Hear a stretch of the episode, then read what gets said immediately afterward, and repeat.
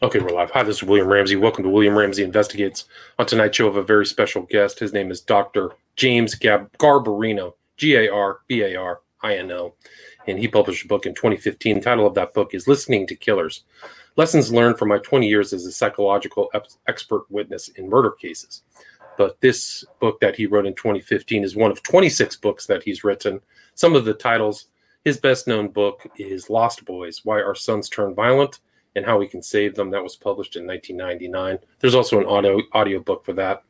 But uh, one of the more recent books is Miller's Children Why Giving Teenage Killers a Second Chance Matters for All of Us. Also, The Positive Psychology of Personal Transformation Leveraging Resilience for Life Change in 2011.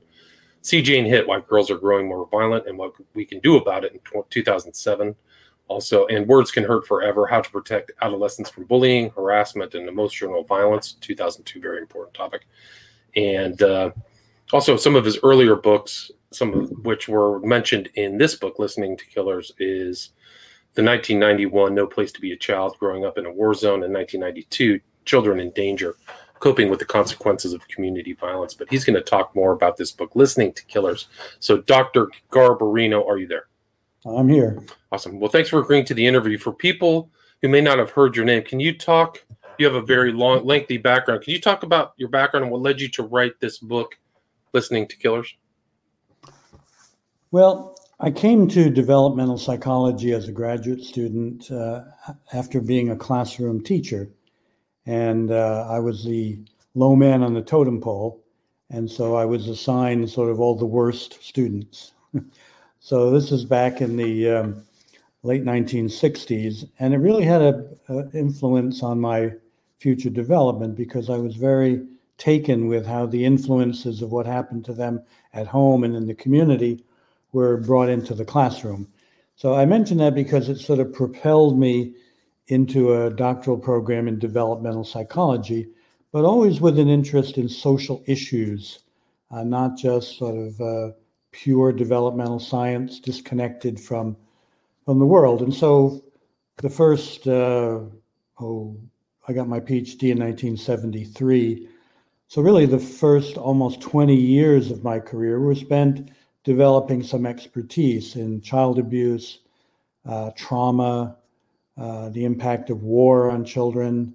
Uh, and then when I moved to Chicago in 1985, to become president of the Erikson Institute for Advanced Study in Child Development, I quickly got involved in the impact of community violence, that kind of trauma on kids, in part because the students who came to this graduate program were early childhood educators, many of whom worked in inner city uh, communities where community violence in a place like Chicago was was really a, a big, big issue, still is, of course. Um, so in the early 1990s, um, I, I started getting approached by originally one lawyer who had a teenager who was in a murder trial. And she had become aware, aware of work I had done on the links and the joint impact of violence and the maltreatment in the home and violence and trauma in the community, and thought that from what she had read, this was very relevant to her client who was a 15 year old girl who had shot another teenager reportedly because of a dispute over a jacket. And so I agreed to testify in that case. It was something I had never planned to do. I just sort of, uh, the door was opened in front of me and it seemed like an important thing to do. So I walked through that door, went up to Milwaukee where the case was. Um, the lawyer tried to present me to the court. The prosecution objected claimed that it was irrelevant, the, the traumatic history of this girl, her exposure to community violence, uh, her psychological, physical, sexual abuse at home. And the judge agreed with the prosecution and uh, basically sent me home. Um, well, the case went on appeal. Eventually, it got up to the federal courts, and the courts eventually took 12 years, as these things often do, and the courts eventually ruled that I should have been able to testify, that it was relevant.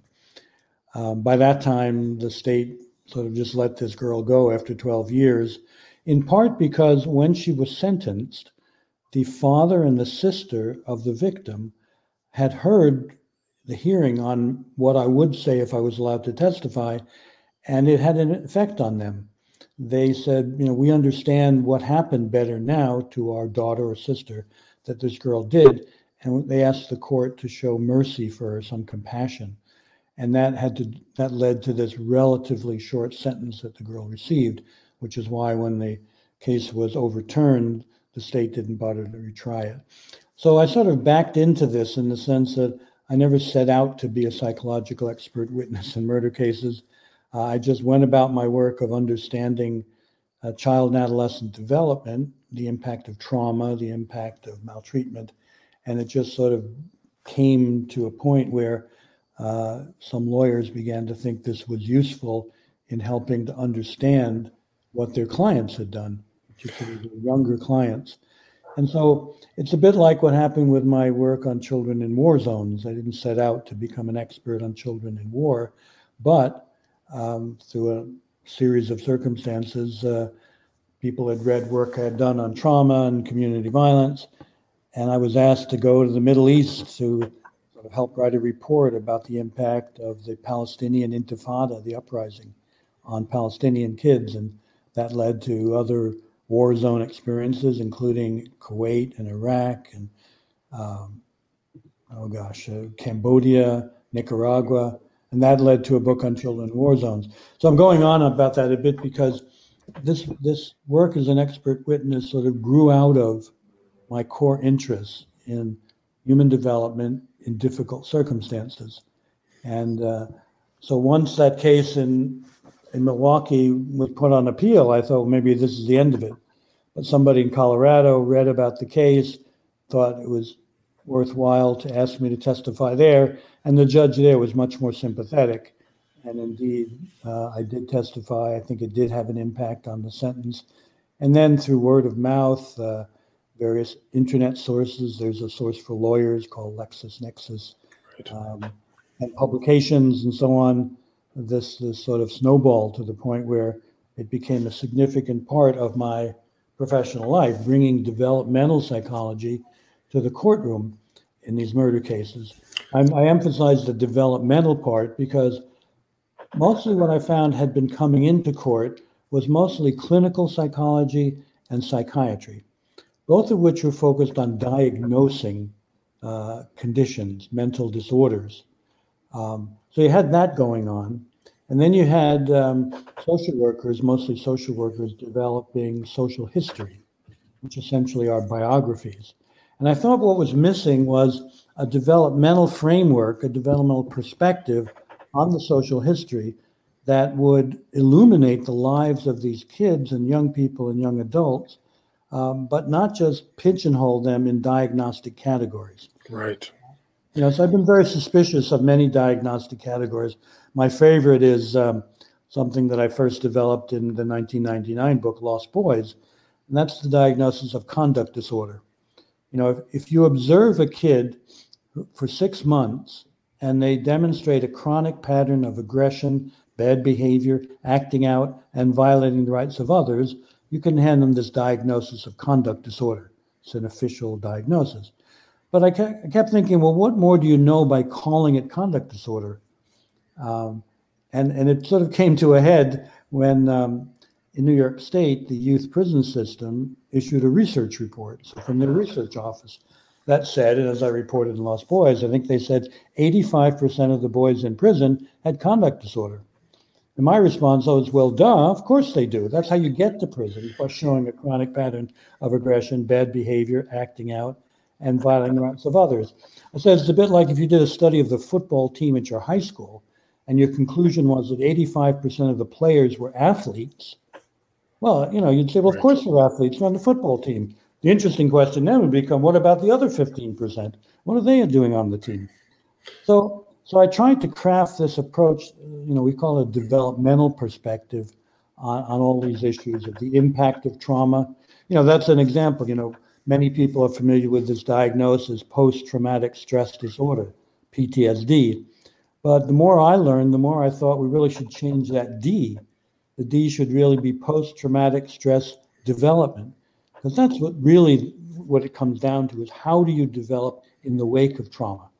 Right. And you know, it's a it's a way of looking at this huge amount of work on trauma from a somewhat different perspective, and one that doesn't uh, pathologize people for the natural human response to trauma, and it also opens up the possibility that you can move beyond trauma, as many many people do. And you saw that similarity between the war zones and some of these uh, urban environments or some of these households, where I mean, you talk about the double, you talk about a double whammy household chaos. That's definitely not a psychological term. And then kind of the war kind of chaos. Can you talk about the similarities between what happens in some households and uh, conflict? Well, I, I really began to dawn on me when I went to the Middle East for the first time in 1986 or 87. And I spent time, you know, sort of running around the streets of the West Bank and Gaza and and talking, you know, through interpreters in many cases with teenagers who were involved in this uprising. And, and then I went back to Chicago and I was struck by the fact that there were similarities and differences between this experience of community violence. Uh, it was semi or completely organized in both cases. You know, many of these war zones, you know, there are gangs. They may have to be called militias, but they're often not fundamentally different from gangs that we saw in Chicago. Uh, but a big difference was that in most of the war zones, the people involved in this violence had a sense of purpose and meaningfulness. And in, in Chicago, the gang membership sometimes had that element. Usually, though, it was much more a matter of survival, of access to resources. And, and so I began to think about, explore the parallels, and decided that it did make sense to think about the urban war zone because the similarities are very simple. There's uh, very uh, common.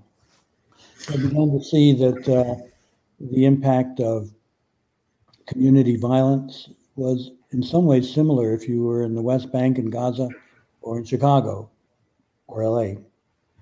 Then I began to think about the question well, why are some kids more attracted to gangs? Why does the trauma have more impact on some kids than others?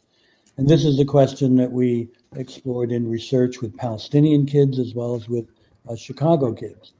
And I think what emerged was that one, if your home life is emotionally um, devoid, if it's abusive, neglectful, if you experience rejection at home, uh, you you crave the affirmation that a gang can provide.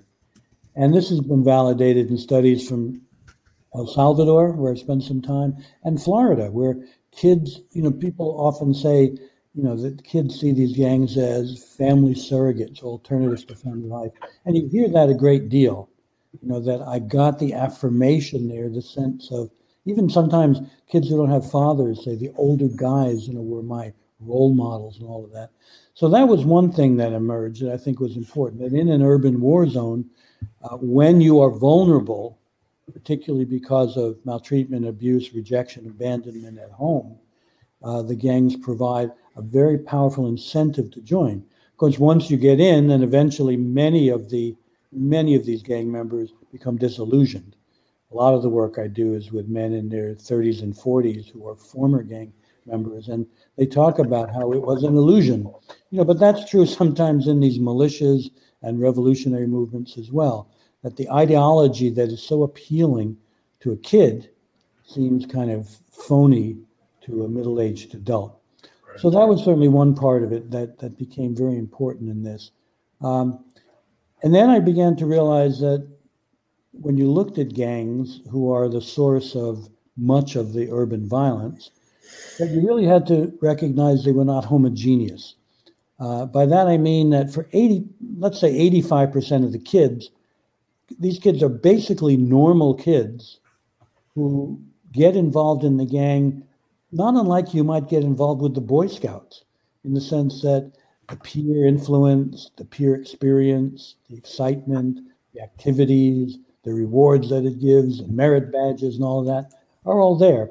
But they're not fundamentally profoundly damaged, these kids. They are basically normal kids drawn into this toxic environment.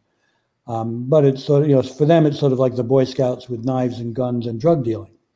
But there is a, let's say, 15% for whom the gang is a vehicle for their very damaged view of the world. You know, uh, about 1% of the population are psychopaths. Uh, psychopaths find a very nurturing home in a gang because the normal moral rules and normal issues of conscience are suspended and they can thrive there. And so this 15% who are very damaged, sociopaths, psychopaths, can find the gang as a sort of vehicle to implement their own internal psychological agenda. And that has tremendous implications for prevention and intervention. Because if you treat gangs just like they're a bunch of psychopathic killers, you, you try to suppress them, you destroy them if you can, and that process alienates the 85% who are fundamentally normal. But if you just treat them as the Boy Scouts with knives, guns, and drug dealing, then you allow that 15% to exploit the situation. And, and so complexity is the rule here rather than simplicity. Right. H.L. Mencken, who said, for every complex problem, there is a simple solution that is almost invariably wrong. right. But it is that underlying, like you talk, your theme is, you know, basically these complex motivations result in criminal activity, but it's it's that turmoil of that takes place over years that add, brings these people into the criminal justice system, right? Yeah, for the most part, um, you know, they begin, and the gangs, the gang leadership is often very aware of that. They recruit kids, and they often give, you know, for example, a lot of guys will tell me when they were 10, 11, 12, 13, their first job in the gang was to hold the guns. So that the thinking was if they were caught, they wouldn't have much of a penalty. But the older guys could then have access to the guns while protecting themselves. And that, you know, that, so you sort of move through the ranks uh, up to the point where you're more like a soldier. And, and often you do hear this kind of soldier mentality from uh, young gang members. Um, and then, you know, they, all the vulnerabilities of young brains and young minds are are sort of uh, exploited by this this toxic environment. And that's you know where i came to think about this double whammy that in the sense that one whammy is that you have an immature brain that basically all kids have.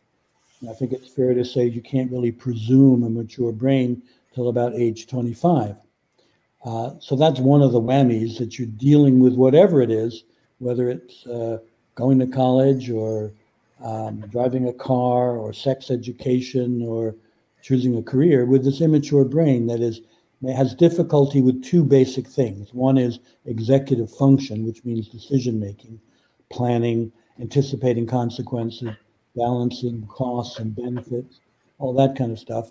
And then the second area is called emotional regulation or affective regulation, which means emotional intelligence, understanding your own feelings, understanding the feelings of others, being able to link your rational brain with your emotional self. And these are things that are slow to develop. And research shows that they're particularly slow to develop in what's called hot cognition, which are emotionally powerful situations.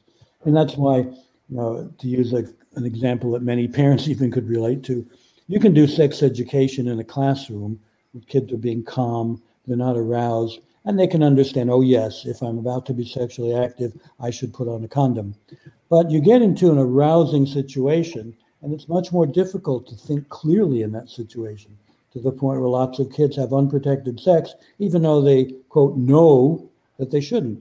And the same thing applies to this. A lot of, a lot of the violence comes in these rapidly escalating situations in which there's misperception of the uh, expression or the feelings of others. Uh, they they do they do a 7-Eleven robbery, and so they haven't planned for the fact that the the clerk might have a gun, and so they panic. Somebody gets shot. Somebody gets killed. Uh, the list is so long of these uh, stupid, dumb situations that particularly young offenders are prone to. And you kind of bring to talk about that in your book, like how much choice is there really choice with these uh, offenders, right? Like how how much choice do they really have at that thing? They're thinking, but you're like you're saying, like it's kind of on a primitive level, really. It is. You know, one of the guiding concepts that in the field of child sexual abuse, one of the breakthroughs was a guy named David Finkelhor, who who said that the big issue in sexual abuse of children is informed consent. Now, informed consent has two components. One, you have to understand sort of intellectually what it is you're deciding to do. And the second thing is you have to be free to say yes or no. This is why, you know, most um, medical research with prisoners has been outlawed because if you're a prisoner and the warden says, We'd like you to participate in this drug study, it's very difficult to think you have a free yes or no choice. And if you don't, you know, sort of a, may seem like an, uh, uh, a red herring here, but if you were told to, to be in a trial for a vaccine and they didn't tell you what the negative side effects might be, you couldn't give informed consent right. because you don't know everything you need to know. And that's true about a lot of the decisions that kids, particularly in gang infested neighborhoods, who have often they have powerful emotional issues related to their family trauma that they're only beginning to understand by the time they're in their 20s. I mean, for example, um, it looks like one of the worst things that can happen to a little boy is to be rejected and abandoned by his mother. Uh, after you know, almost 30 years of doing this, that's, that's about the worst thing that can happen to you. Partly because if your father rejects you, there's a certain sort of cultural, social normalness to that, normality to that. I interviewed a kid once, he was 15. He said, Until I was 14, I never met anyone who had a father living in the home. So the absence of his father was, he didn't take it personal in a way because it's so common. But if your mother abandons you, your mother rejects you, it's hard not to think, what's wrong with me? Why am I such a loser that my mother would abandon me? And it can generate some incredibly powerful and confusing ways of approaching the world. For example, I think this case is probably in listening to killers. Imagine this kid was abandoned by his mother four times. She would abandon him, he'd go into foster care, she'd come back, get his hopes up, she would abandon him again. And by the time he was 12, uh, she came back again, persuaded the agency to let her have visits with her son. He came over to her trailer, whatever it was. After a couple of visits, she said, Well, I want you to feel at home. So bring your bicycle over here so you'll feel at home with me. So he did. And the next week, when he came, not only was she gone, but she had sold his bicycle. We have to imagine the rage and the sadness in a 12 year old boy's mind to have this happen to him again, to fall for it again. Well, fast forward 10 years, he's now 22. He gets involved with a woman who is the same age as his mother. She's 17 years older than he is. They have a, a stormy sexual relationship for five years. Eventually, they get into a fight over drug money, and he stabs her 35 times. To stab somebody 35 times requires an enormous mobilization of energy. Uh, and you know, he didn't realize it at the time, but you know, to us as an outsider, it's pretty obvious. Who is he stabbing? He's stabbing his mother, not this other woman. It took him a number of years to really get that because it was so powerful, it was so built into his unconscious mind. And one of the things I tried to do in my 1999 book, Lost Boys, was to enrich our understanding of the psychological inner life of these violent uh, boys and men. Right, and you would you agree that the kind of criminal justice system, at least maybe before your time, before this expert witness involvement, really had a kind of superficial, kind of cookie cutter thing. You've done this. This is it. Here's your sentence. Go to jail. I'd say for the most part, yes. Um, you know, I think I was one case I was working on recently. I was looking at the original sentencing hearing, and the prosecutor's concluding remarks basically said, look, this kid chose to reject his family when he was eight. He chose to join a gang when he was nine. He chose to get involved in drug dealing when he was 11. And now here he is at 17 choosing to commit a murder. You know, to me, that's, that is superficial. It's intellectually bankrupt. It's developmentally stupid. Because if we had an eight year old girl who chose to have sex with her uncle, a 35 year old uncle, we wouldn't say, well, she chose to have sex, it must be okay, it's her fault. Um, that there, that's why this issue of informed consent is so powerful. Eight year olds can't give informed consent for sex with adults. They can't give informed consent for drug dealing. They can't give informed consent for gang membership. And yet, often the criminal justice system ignores that and says, well, they just made bad choices. Right, right. And, yeah. uh, and this idea of choice, you know, it's so fundamental to our ideology in American culture. But uh, when you really get down to the nitty gritty of it, uh, for example, if you were a 16 year old, I could say this to any viewer or listener, if you're 16 years old and on your way to school, a couple of 18 year olds approach you and say, uh, We're going to give you a choice. You can join us and become a blood or a crip or a Latin king or whatever it is, or we're going to kill your mother and your sister. Well, all right, make a choice. What's the right choice in that situation? Join. Right. I mean, I think join, especially you're 16, but yeah, you got to, all that context is so important too. Yeah, it is. It is. And the criminal justice system does not take that into account. I mean, I, I just did another interview with a guy who's a, a criminal justice reformer, and it's just like some of the stuff used to definitely not be taken into account. It's all punishment, and they don't take into account all the context and all the background. And it is interesting you juxtapose some of these things where you cannot sign a contract under 18 acknowledging that your brain isn't in yourself personal self isn't developed enough to be in a contractual business arrangement. But in some of these other things they impute all this blame upon you if you're 12 or 13 in a drug environment where you have no choice sexual abuse physical abuse all that stuff is happening to a very young person who's not a fully developed personality at all just like you said yeah, and I think you know it's very easy to get uh, wrapped up in a sort of ideological approach to this. So, for example, 40 years ago, I mean, I've been doing this a long time, so 40 years ago puts me in my mid 30s. Um, I had a sort of ideological belief that every teenager should be dealt with in the juvenile justice system. I don't think that anymore because I've come to recognize that some juveniles are so profoundly damaged by the abuse and the trauma they've experienced that they're not just going to get better um, if you wait a few years. You know, there's a study from Florida that found that when they sentenced juvenile murderers to, at that time, they were getting like 10 years, the recidivism rate, the rate at which they committed additional violent crimes when they were released, was something like 90%. Right. And that makes sense to me developmentally because 10 years only brings you to your mid 20s, which is when you have a mature brain. And then you need to use the time to use that mature brain to rehabilitate and transform yourself positively.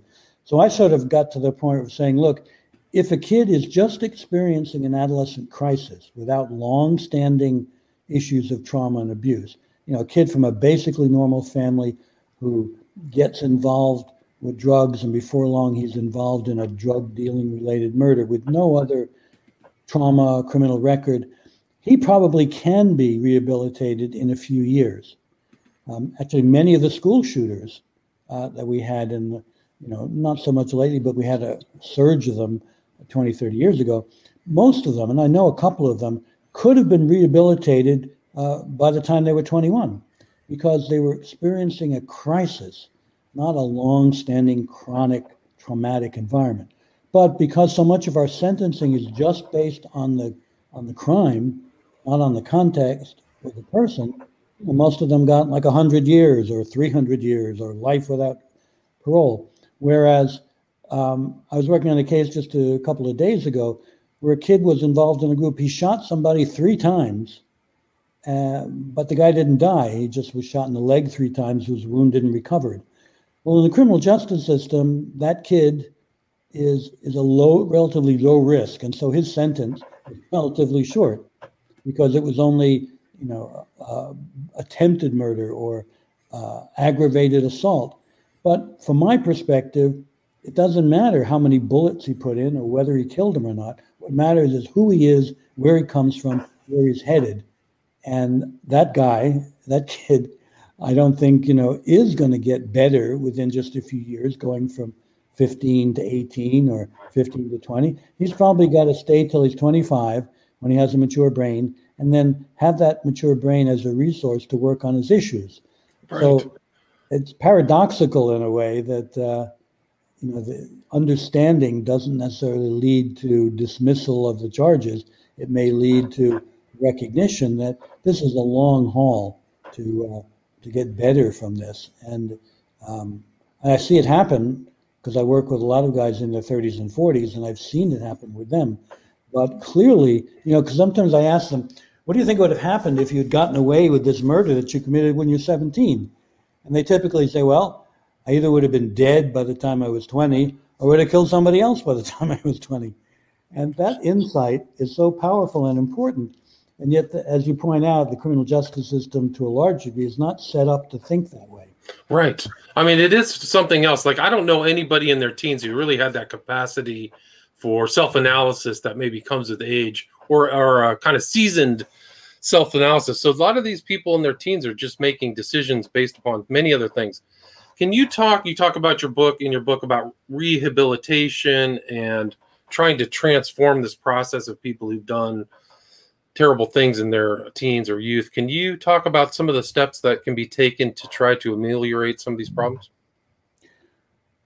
Well, certainly at the preventive level, there are there's a guy named Robert Zagar who's mentioned in the in the book his research. Uh, he developed a way of identifying the kids most at risk to commit severe violence. Um, they used it in Chicago to identify, I know, it was 3,000 of the most high risk kids and then they put them into a particular program, a program that had three components. One was a mentoring program, a long term mentoring program, because mentoring can provide this relationship, this uh, role model, this correcting of thinking, this access to alternative experiences. So, mentoring was one part. A jobs program was the second part, because that gave them an alternative economic pathway to the drug dealing and the crime and so on. And the third was an anger management program, which you know is partly shorthand for uh, preventive psychotherapy to get self-understanding, to get uh, a resolution of some of these issues, to have techniques to deal with your anger. And they found with those three components, they reduced the number of murders by half. Wow. Yeah. That's pretty dramatic. Of course, when yes. the new administration came in, they said, well, no, we're going to do our own program. And they you know, they scrapped it back up with the homicide rate. So that that sort of gives you a, an idea that once you've committed a murder now, once you're in in custody, uh, the elements really are the same. That you need to have this therapeutic intervention that deals with anger issues and parental rejection issues and trauma issues, all of that stuff. You need to have a mentoring program, which is in a sense role models. And you sometimes guys will say some older guy, often a lifer, sort of you know took me on and helped me see things more clearly. So you get that, and then you get this jobs, education, spiritual development component. Um, I remember in one prison they had a hospice program, and the guys who participated as helpers in the hospice program were transformed by it, because partly they would say, "I took a life." And the idea that I can help someone pass peacefully is restorative for me. Um, they have uh, educational programs. You know, one of the best predictors is if you get your GED while you're incarcerated. You have the competence to do it, and you have the motivation to stick with it. Uh, college credits, uh, and then there's the spiritual component. Um, you know, you here you are, a young person. You've been told you have life in prison. You know, what possible motivation can you have for becoming a civilized, educated, well-behaved person? Well, often it's that you say it's not just me here. There's there's a larger dimension to this. There's a spiritual dimension. So that practically often translates into meditation, which can change your brain, change your attitude, to spiritual activities which give you a sense of the meaningfulness of life and give you a sense of humility. You know, I've often thought with teenagers that you have this issue. Um, if you don't have a spiritual grounding, then it's just you and me. I want your jacket, and I'll kill you for your jacket. But the minute you have a spiritual dimension, it's you and me and something bigger. And that imposes limits both on what you can do. It also pervert, creates limits for how bad you can feel. That you're less likely to go into this despair because you know that no matter how awful my life seems, there may be a larger purpose to it. And whether you agree with that or not, it does seem to function psychologically for a lot of guys. So you get this process uh, going on, and particularly when they get to their mid 20s, when they have a mature brain, they can make use of this. I had a guy recently who said, I woke up on my 25th birthday and I said, What the hell have I been doing? I got to really do something with my life. Obviously, that's extreme, but it captures this idea that it's like now you have a tool. Instead of having one hand tied behind your back, you have both hands available.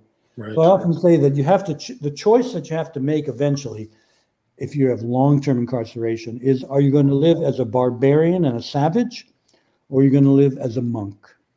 And the ones who choose to live a monk take this path. And we know that because human brains are malleable, if you begin to behave differently, you think differently, your brain will adapt to that and support you in that change. There's a book called The Brain That Changes Itself by Norman Doidge, who's a neuroscientist, that chapter after chapter shows that you, brains, not just in childhood and adolescence, but into adulthood, brains can change in response to change behavior and environments. And so the more you act like a monk, the more you have a brain of a monk, the easier it becomes to act like a monk. And and I see these guys very often, and they're some of them are the focus of the book that followed Listening to Killers, the book called Miller's Children, which is about the resentencing of guys who committed murders as adolescents and now have gone through this process of uh, rehabilitation and transformation. And, uh, that book was very inspiring for me because you know, particularly working on death penalty cases where the quote best outcome is somebody's not going to be executed. It, it's very hard emotionally, it's very hard spiritually to do.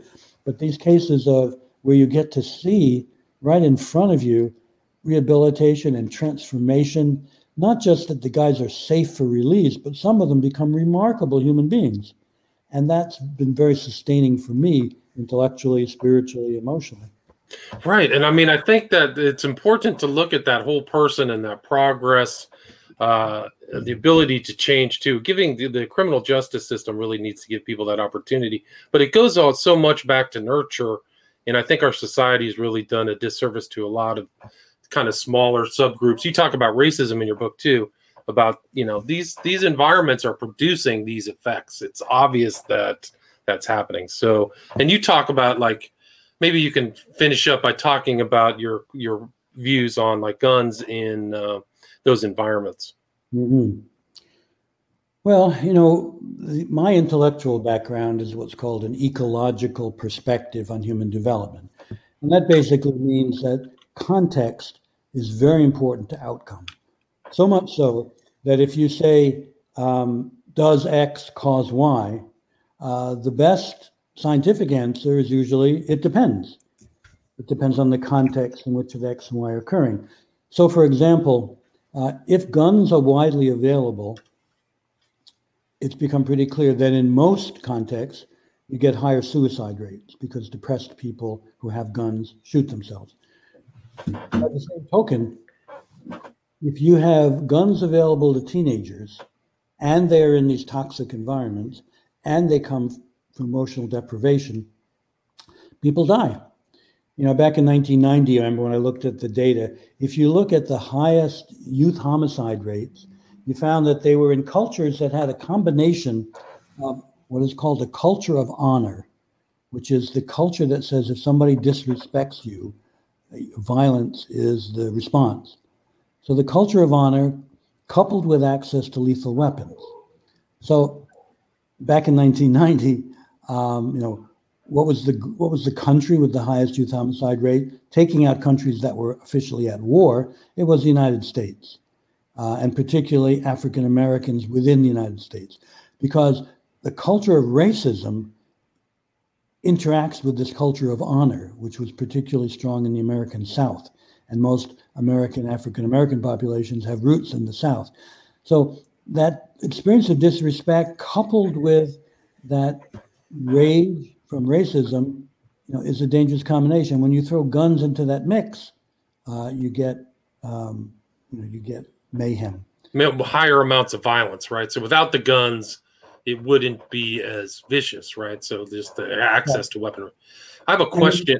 Just An example of that is that Scotland is where a lot of this culture of honor came to the Old South, the disproportionate settlement of the South by Scots. Scotland is up near the top of youth homicide rates, but it's not at the top because they have knives instead of guns. A colleague of mine said, if our kids had guns at the same rate yours did, we'd be number one in youth homicide. Instead, Glasgow was called the knifing capital of Europe because of this, the poverty combined with the culture of honor. So, you know, there's always a question of drawing a complete map that has the cultural and the social influences, the historical influences, and then the psychological influences as well. So again, it's uh, it's not simple, but the more you know, I think the more you know, the more compassion you have because the more you understand. Yeah, I agree. I have a question from one of the listeners. He's asking uh, the same theory applies to birth certificates and social security numbers. Citizen, citizenship is much the same as race that way. Can Dr. Gar- Garbarino speak on informed consent and presumption of legal liability to 100 million laws? I guess that's a question. Well, anything anything that diminishes people, diminishes their sense of validity, is a risk factor in this equation. Um, and so racism, uh, bias, bias of any kind. You know, it's about a very significant proportion of African Americans in the United States have Native American heritage. Something like, I forgot the number, 40%, something like that. I remember working on a case of a kid who was, quote, black, but he had a lot of very Native American features. And he was bullied and taunted for that. And it became a source of danger to his development. When we met him, he was in a detention center. We gave him a book called the uh, uh, the Black Indians, which is about this, and it was remarkable because it gave him a sort of positive place to stand culturally, and he got a lot better because he wasn't constantly being eaten away by this feeling of inadequacy. And I think that can be true as well with um, immigration issues, citizenship issues, that anything that makes you part of the other that makes you a devalued group is a risk factor. Whether or not it translates into violence depends on a lot of other things, including gender. I mean, that's the most obvious thing that. Right. I think you said like 98% or something are male of these yeah, killers. Are. Um, and there are biological reasons for that, there are cultural reasons for that. Um, you know, for example, there's a gene, the MAOA gene, that if you have it in a certain form, it, it reduces your brain's capacity to deal with stress. And so kids who have that gene sort of turned off and are abused, in a study, 80 something percent develop conduct disorder, that chronic pattern of aggression and so on. If they had the gene uh, turned on, had the normal gene, and they were abused, it was only 40%. But the real story was if they were not abused, the gene became irrelevant.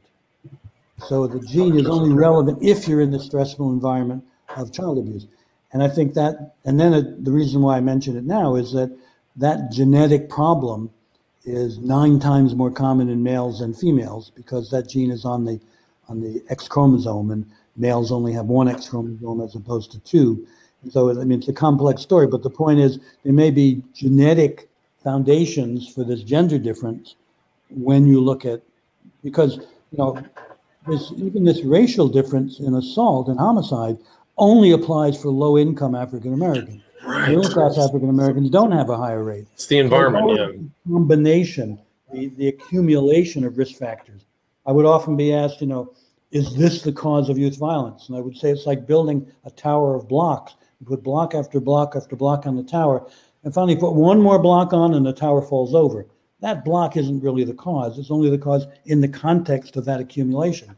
And people need to be able to think this way uh, because it it leads to much better interventions, much better laws and policies, and a much better sense of uh, the humanity of people who otherwise can be dehumanized. Right, better outcomes for them too.